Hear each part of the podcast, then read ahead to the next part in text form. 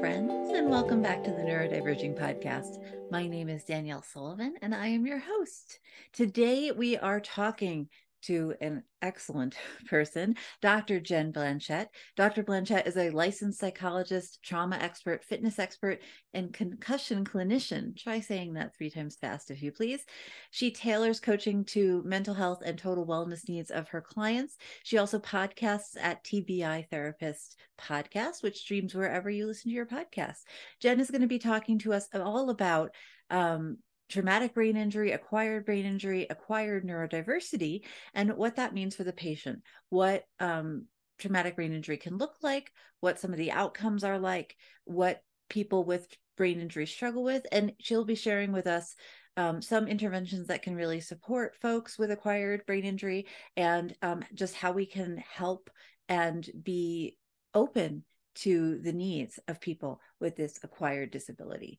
We'll also be talking a little bit about what it means to have a neurodiversity that is an acquired neurodiversity as opposed to something you're born with, which is something we often talk about here on Neurodiverging is people who are born autistic or ADHD or with other sorts of uh, Down syndrome, other sorts of neurodiversities, right? But having an acquired brain injury can sometimes mean that you acquire some traits of neurodiversity like executive dysfunction attention issues and some other things that are, are very similar to what a lot of us face day to day. So this is a really interesting conversation and i hope you'll stick around and listen before we get into that i just want to say a huge thank you as always to my patrons who support the neurodiverging podcast we would not be here without patronage from you. I really appreciate it. If you would like to become a patron or find out more about making a monthly pledge to support the Neurodiverging podcast and our low income coaching clients over on the Neurodiverging coaching arm, please go to patreon.com slash neurodiverging and check that out. We would love to have you. And without further ado, let's talk to Dr. Blanchette. So, welcome, Dr. Blanchette, to the Neurodiverging podcast. Thank you so much for being here today. It's good to see you. How's your day going? Great, great. Just finished up my day here at the office. So I'm glad to be here with you and just have this conversation. I'm excited. I was very excited to hear from you. So you are a uh, clinical psychologist and you work with folks who've had an acquired brain injury or a traumatic brain injury. And what originally got you interested in, in working in this field?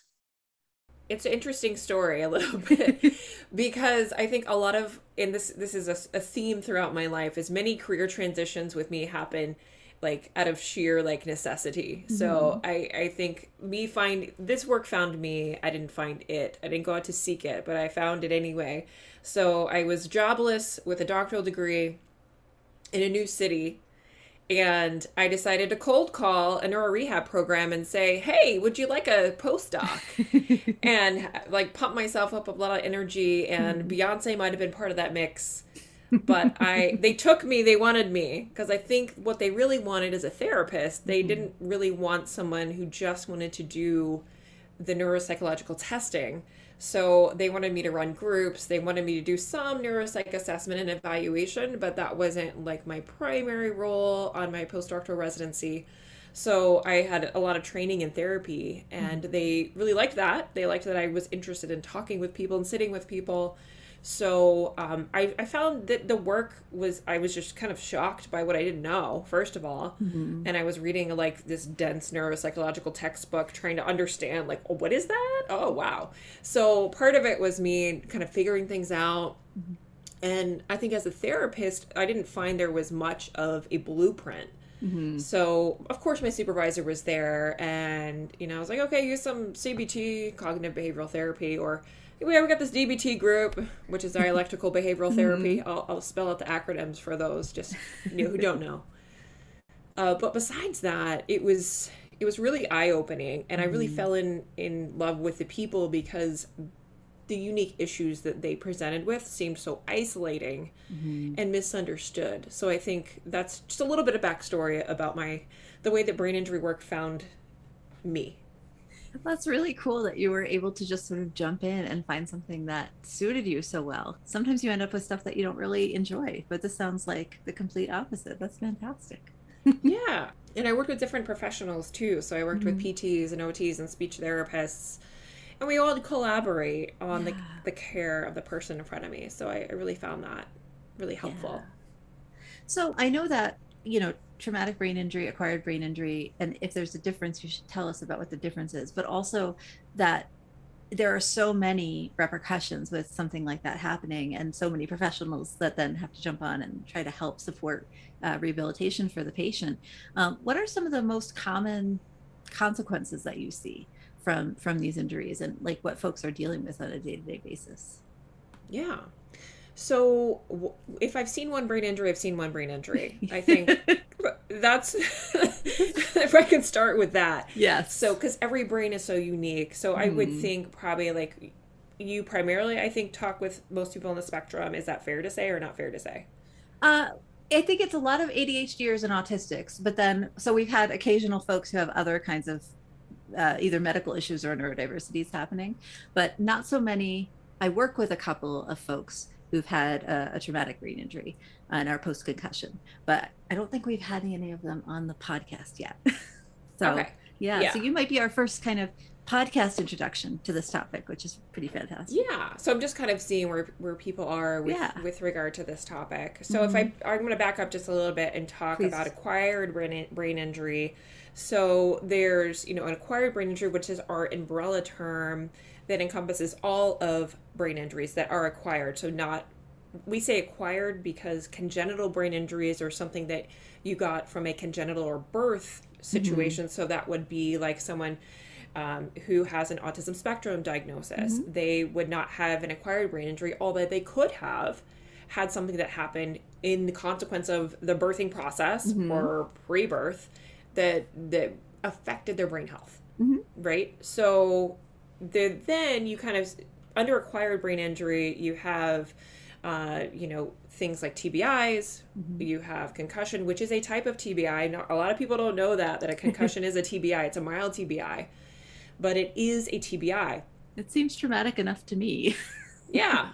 Well, and I think some people, you know, they they had a jostle to the head. They didn't have a blow mm. to the head, and they think, oh, well, that I didn't have a TBI. Mm-hmm. You know, I, mm-hmm. I I was in a car accident. I didn't hit yeah. anything but they did have a traumatic brain injury mm-hmm. because there was injury to the brain. There could have been axonal shearing where axons, which is part of the neuron, actually mm-hmm. shear. They yeah. separate from each other. So um, the most common type of TBI is actually a fall. So mm-hmm. most people don't know that. They think it's a car accident. They think it's, you know, some kind of major football injury. It's not it's a fall, especially for adults. So mm-hmm. I see a lot of adults here in Maine who have fallen on the ice mm-hmm. and they haven't been in a car accident or um, had some kind of sport related concussion. Yeah. So, other acquired brain injuries that I've worked with and that are out there are certainly things that can happen, like um, toxic mold. You know, mm-hmm. you can have an acquired brain injury from something like acquired from toxic mold, uh, Lyme disease. Mm-hmm and anoxic injury where you lo- lost oxygen to your brain. So there's yeah. lots of ways that you can have an acquired brain injury that don't require like the head jostling or the mm. head being hit in some way. So that's just a little bit. I don't know if you want to unpack any of that or No, that's really helpful. So you have I mean, maybe we can talk about it more how it plays into neurodiversity, but you have folks who are born with a brain the way the brain is, and then you have folks who um, are born with a brain and something affects the brain very broadly, just to really make very basic, all the things you just said, where they have an injury, a fall, a stroke, uh, a mold event, something like that. That yes, changes I didn't say something stroke, which is a major one. So thank you for saying oh, stroke. Oh, that's okay. That's is, but so you kind of have these two strains, but you could ha- also have somebody who say was born with a different brain and then also had some kind of acquired brain injury on top of that. So there's, like you said, uh, all brains are different. If you've met one, you've met one because there must just be layers and layers and layers of what's going on for folks. So, yeah. So, what are some of the like? How do people recover from these? Like, what are if say you've got a traumatic brain injury, just to like reduce the what we're talking about a little bit more. Like, so you said a fall is the most common one, right? So, if somebody falls, has a brain injury, I guess what might their symptoms be once they're woken back up, and then what does the recovery look like from that? I know that's a big question. it's a big question. And I can think I can talk in broad strokes yeah. a little bit about what that might look like for mm-hmm. people. So an initial recovery, so if we're talking about maybe more of a if they're in the hospital, we're probably talking more of a moderate or severe TBI where they've lost consciousness for, mm-hmm. you know, probably at least 3 4 hours, possibly over 24 hours. So if that's happened, they probably had a significant blow to the head. And initially that can look like a headache, you know, that can like pain to the actual head, swelling. So they might have to have some kind of surgical procedure to reduce any swelling on the brain. Uh, they might have to have some kind of brain scans to see if there's anything that needs to be fixed, basically. From there, then they're you're going they're going to kind of see what can this person do. Has there been you know they're looking at basic functions in the body and the brain so they're going to do some evals to see is their speech affected is movement affected? Um, basic daily functions of living. So that's in the hospital. They're going to focus on that. And i think most of most of us do have a concept of what that looks like in a hospital right? Yeah. you're going to have ot come in. They're going to help you with maybe writing stuff or like remembering things uh, with speech therapy. They might help you with speech production but also memory. They work on memory as well and then pt you know they can work on a whole host of things but a lot of that will be movement related. Mm-hmm. so in the hospital it looks like that. And basically their job is to kind of make sure you can do your activities of daily living or your adls and beyond that i think they're looking at you know can they kind of do other things psychologically? There's not so much of a focus on how are you feeling after this? Yeah. You know, did you have this life or death experience? Was there a trauma? Which I'm a mm-hmm. trauma expert, so I often think through the lens of trauma and was this incident traumatic for that mm-hmm. person and how are they going to recover from the trauma of whatever happened to them mm-hmm. and that brain injury? So I also think through that lens and often that's not addressed very well in the hospital, but Yeah. that's again that's not their role so much. Mm-hmm. Um, I think neuro rehab centers do, you know, have psychology involved in treatment, so that can be, you know, something that happens. So that's initially. So there's there's a whole host of symptoms we could talk about that can happen, but you know, memory functions can be impaired, speech can be impaired, movement, uh, and then how someone responds to that then varies by the person and the injury. So Okay. the more severe injury could be the more prolonged recovery. So they might have to stay in the hospital longer. They might have to stay in rehab longer. So that's kind of a broad stroke about a little bit about TBI. I don't know if you have any questions there.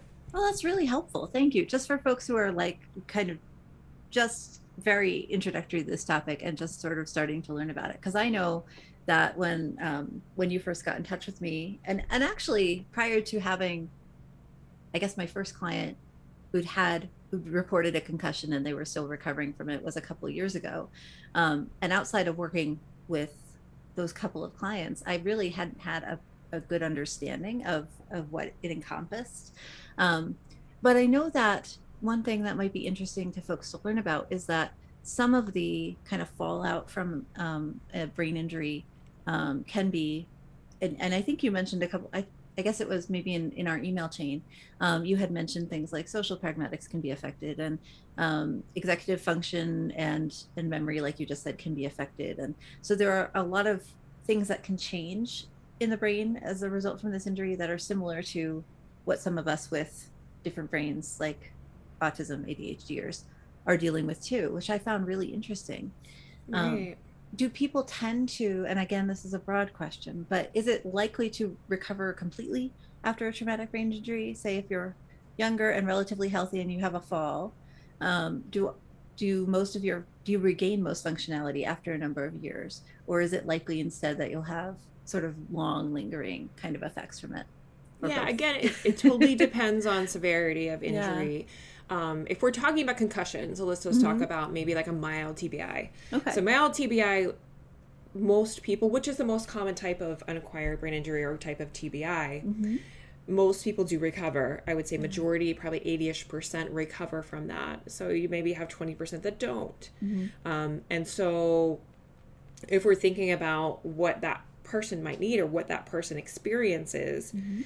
Is you can think about so attention is one of the biggest symptoms we work on Oh, yes. after a brain injury so attention is impaired which then impairs the whole host of the brain Mhm. because basically we need information to be able to get into the brain to remember it so if we have a limited capacity i think of like okay before i had maybe like an eight ounce cup that i could fill up in my mind now that thing's been reduced to like a two cup size. Mm-hmm. And so if I have the reduced ability to hold or take in information, then there's just not a lot getting in there. Yeah. So sometimes it's okay, can we start to learn to grow that? And I do believe in neuroplasticity. So, Mhm. yes, people can recover, people can regain abilities, and even years after an injury. So, if someone's told you this is all that you can do, that's a lie. because it's not scientific. We mm-hmm. know that we can regain function even after an injury. Mm-hmm. So I just want to encourage people that that's not true that you can regain function. Can you regain everything? I don't know because Yeah. I haven't seen your brain and I'm not sure about that, that answer. But I think there's always something we can do. And I do know that 100%. So when you work with clients, maybe in the clinic, you I guess you do an evaluation and you see where are some deficits or some places that people might want to improve. And kind of what is your role in terms of helping them with that improvement? Is it kind of exercise based? Is it more therapy based? Is it Yeah. a whole broad host of things? So when I was, so I've been in private, so I say I've been in private practice now for 10 years. So mm-hmm. I'm a psychologist by training. And so pretty much I've done psychotherapy since my experience in postdoc. Mm-hmm. When I was in postdoc, I would do initial evaluations. And so as the psychologist, I'd kind of get your background, your history, talk about mental health symptoms, and also cognitive symptoms. So I'd ask mm-hmm. you, like, what are you experiencing? Experiencing problems with memory, with with attention, mm-hmm. um, what is math like now what so a whole bunch of different questions on brain function and uh, basic life function movement i would ask questions about but i wouldn't assess specifically. And then when i was there pt would might handle the movement side of things ot would handle executive functioning in detail speech would handle more memory and actual speech production and being able to um, understand written language or speech. Mm-hmm. So then we would all come back together, which is a beautiful process to kind of look at everything that people evaluated and then kind of say, like, this is what's going on and this is what you we think you might need, whether mm-hmm. that be some psychotherapy or more OT, speech therapy. So that was my role there. Now I do some evaluations and I do the mental health side of things pretty much. So I'll provide treatment for trauma. So I'm a trauma therapist as well. And I do biofeedback now, mm-hmm. which is a really nice adjunctive therapy for a whole bunch of things. Mm-hmm. And I refer out to those other therapies that I am not, that is not my expertise. Mm-hmm. So that's what I do now. Uh, and I do some coaching and other things, podcasting, multi passionate things that I do. Um, so primarily, I would say my role is in psychology and emotional um, health and wellness. I know that one kind of, or I believe anyway, you can tell me if I'm wrong, that one common symptom afterwards is kind of emotional regulation issues, right? That people are dealing with. Um, and, and I guess this is a trauma symptom as well, right? That whether Yes. where, wherever trauma comes from, um, whether it's from, you know, childhood experiences from some kind of accident or injury or just traumatic experience, um, oftentimes emotional regulation starts to dip afterwards like what Right. might emotional regulation look like after in- incidents like this and is it different in your experience from the kind of emotional regulation issues we see after a say a adverse childhood event or a uh, more a a less uh, physical trauma Right. Yes, I do notice big differences. Mhm. So with my folks that have had a brain injury, I often see like a, a reduced ability to regulate their emotions and like a big, a, a wider range of emotion. Uh, many times that's people would des- describe it like I'm on this roller coaster and all of a sudden, you know, I I'm crying. A lot of Yeah. folks that I've seen will will not have experienced a lot of tearfulness Mhm. and so they're just kind of overwhelmed by not knowing how to deal with that some folks i've seen you know had intense anger that i'm, I'm doing like straight anger management to help them mm-hmm. through the anger pieces of their injury. Because a lot of changes happen after a brain injury where maybe they can't do the same job that they did before mm-hmm. or can't do it right now.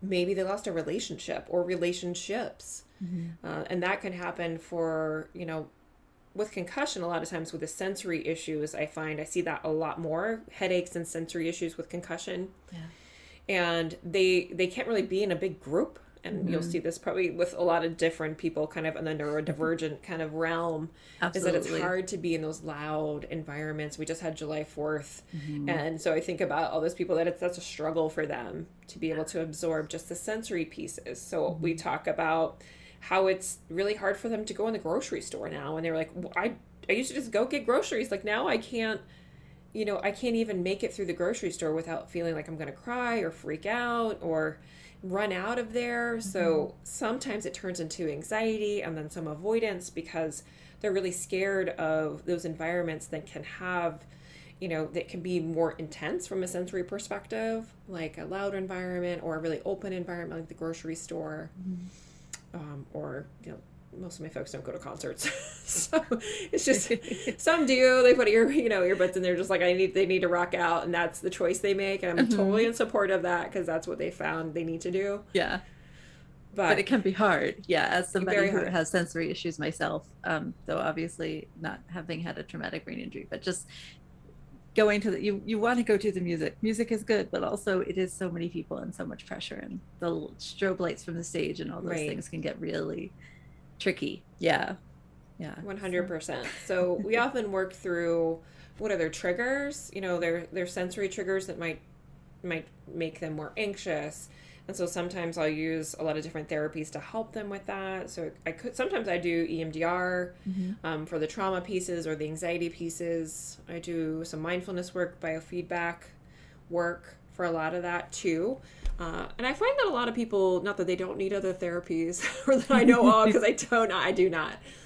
But I think it's sometimes overlooked that mm-hmm. they'll be seen in neuro rehab and they'll have, you know, all the more kind of physical or cognitive therapies, and then they get discharged, and then they're like, but how do I live my life? Like, mm-hmm. I'm not mm-hmm. working anymore, or I'm not going to school in the way I used to do, and they're really reeling from the yeah. identity shifts, from the emotional shifts that they felt and it's it's just a unique issue because it's invisible, right? Yeah. No one can necessarily tell unless there's a physical disability from a brain injury that something's changed. Mm-hmm. So their family members will look at them and like, "Oh, you're still dealing with that concussion or that brain injury stuff?" Um, yep. I'm still dealing with that and I still have trouble walking in a store yeah. or remembering things. So, yeah. yeah. So there's I'm wondering if it's similar. There are a lot of differences but what I'm thinking about is the folks who come into my coaching practice who have been identified as neurodivergent as an adult. And so they've had, it's a little different because they've had many years of being ADHD and they just haven't had the name for it. But a lot right. of times that identity shift, like you just said, of that transition of suddenly I am a disabled person and suddenly I am not the same as everybody else. I'm making air quotes for people who are on the podcast. Um, that can be really a big emotional and mental shift. And Mm. It can cause you to have to reset boundaries with your family and friends, to change your expectations of what you can and can't do and what's reasonable to ask for. And it sounds like some of that negotiation or of identity might be similar to folks who've had this kind of so there's falling down two steps or falling down a big sheer cliff. Um, that renegotiation of identity sounds like it could cause long-term trauma that keeps kind of reoccurring as you're trying to make all these mental shifts too right so it's not just this one big traumatic event and then you heal from that trauma and then it's like done but rather that there can be reoccurring stress and impact as you try to navigate all these changes yeah yeah I, and i i think the shift is huge you know i was this way before and now i'm quote this way after mm-hmm. and so to have somebody move to acceptance, which our culture wants us to do. Yeah. To say, like, you just need to accept this and move on. And they're like, but I'm a different person and I've lost a lot of stuff.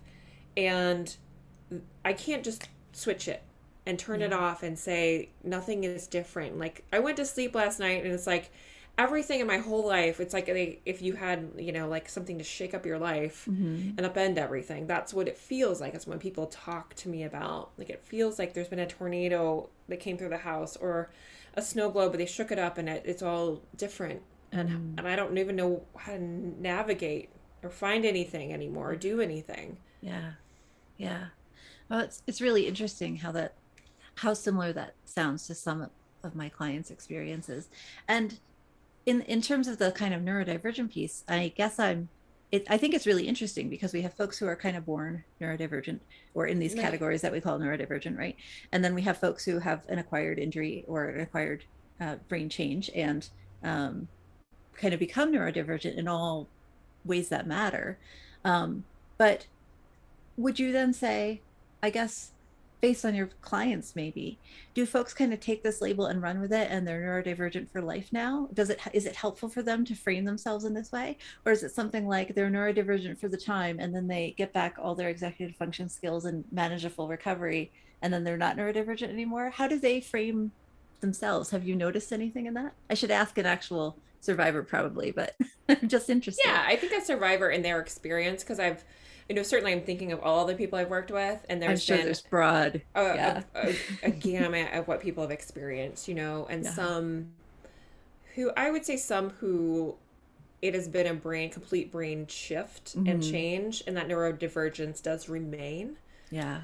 That they, if they kind of are living in health, then they've found a way to incorporate that into their identity hmm and and and kind of let people know this like this is who I am. Like Yeah. I have memory issues or I say things a little bit differently and that's part of me and the people that who are authentic and that love them and that can see them in the way that they they really are hmm they accept that and they love them for that and they you know they can laugh about those things together and it's not really an issue in those i think really supportive relationships hmm so I think I would say yes, people do find a way to have that be incorporated into their identity. Some people do rec- recover. So Yeah. I, I would, I think in, in the case of concussion, I see that because Mhm. again, more of a milder injury, more of a metabolic issue, injury. Yeah. For someone who has structural changes to the brain, then we can assume that likely they might have some things they're going to be dealing with for the rest of their life if it's Mhm. a lifelong disability. So yeah, that's I guess that's my that's my attempt at that to answer. No, that that's really helpful. I, I recognized halfway through the question that I should be asking someone else, but just your experience with a broad kind of swath of population um, and different people who've who've kind of handled different things also gives and you some a, people have really struggled with that too i would Yeah. say if we're thinking of like a severe tbi and Mhm. i know that they're probably going to have lifelong issues related to that tbi they don't want that identity Yeah. and they don't accept that identity so when people can label them like i'm even thinking of an individual who like a police officer saw Mhm. them and they had ataxia so their body you know kind of made different types of movements Mhm. and assumed they were drunk Oh yeah. Mhm. and not you know not a TBI survivor and they also you know had some dysarthria so their voice sounded potentially could have sounded like a slurred speech Mhm. versus that was a symptom of their TBI um, they were livid but, you know there, there's not like more acceptance that people can walk differently people can Yeah. talk differently and that's how they walk and talk now and so i don't really felt for them that they were seen that way Yeah. Yeah. And it is certainly a way that um, maybe folks who are born neurodivergent and um, survivors of acquired brain injury can ally together against with when I, think of human rights and I think of you know autistic youth have so many more issues with the police in the United States than neurotypical youth tend to um, that there are just so many human rights issues around ability and disability so this seems like a place that we can ally Mhm. together right regardless of where the neurodivergence came from originally so Right. It, yeah, It's just how can we be more, I think, curious mhm. Versus accusatory? Like, okay, Absolutely. this, this person is walking differently. This person is talking differently. Can have a curiosity about that person versus having them into a box? Like that, that person must be this or they Yeah. must be that ability. Uh, and I think by by working with people of different abilities too, like you know, some people people assume, might assume that that speech pattern might be someone who was of a different intellectual functioning when in Mhm. fact it is not yeah they're not always makes me- related Yeah. right Yeah. That's a really good point. Yeah. And um, I think a lot of the folks I work with too have had um, experiences where people made judgments about them based on something about the way they were moving, speaking, um, reacting to sensory stimuli, um, anything like that, you know, and that can be really frustrating and, and really um, demeaning and makes it harder to live your life as somebody who's really trying to do their best and move forward. So, mm-hmm. yeah. Mm-hmm. 100%. so, what would you say for folks who are listening who have never experienced a brain injury or know anyone who has? Are there is there any advice I guess you have for people um, who might be dealing with it for the first time or who might you know just not know much about it like what what should they know and what should they be thinking about yeah i mean i think the i think the one thing i had to say one thing is that it's very isolating so mm-hmm. to find support and to find other people that can understand you and that can either a survivor group or someone who kind of gets what you're talking about because a lot of times when I, I have people come to me for therapy, they've been to other therapists who don't maybe understand the weight of what they've been through. Not that I can understand everything that they've been through, but talking to many survivors, you know, for a decade, I feel like I get a good sense of, okay, I've heard this before. Yes, mm-hmm. you're not crazy. This is a real thing. This is super hard. Absolutely.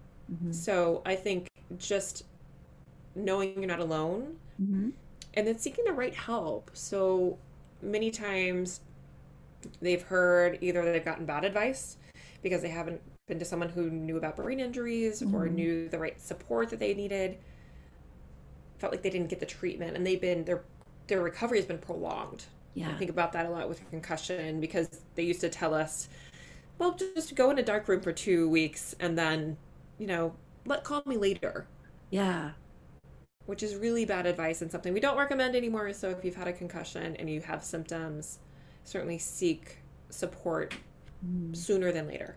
Yeah. And I think just to keep being curious and questioning if you're not getting the answers that you need, that to keep looking for those answers, to keep seeking people until you feel like you've gotten an answer that makes sense to you.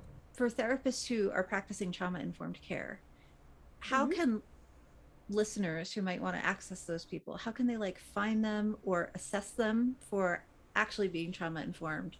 As if I, I feel like it's kind of a buzzword now and a lot of people just sort of put that there. it is. Yeah. Do you have any advice for folks who are really looking to assess if their practitioner really understands trauma? Yeah so i you know i am a member of EMDRIA which is the emdr um, Associ- international association and i would I would encourage you to find an EMDR certified therapist. They have even more credentials than a, a therapist who might be trauma informed. So I, I, believe in finding someone who has been trained in an evidence based mm-hmm. model of trauma therapy. So those would be EMDR, cognitive processing therapy is another one, which the VA endorses. They also endorse um, EMDR or prolonged exposure therapy. Okay. Yeah. So I would look with therapists that have specific certification and training in in those different modalities because we know they've been well studied, and I think those trainings do a good job of, of walking therapists through, you know, what they need to know when they're stepping into trauma work with someone.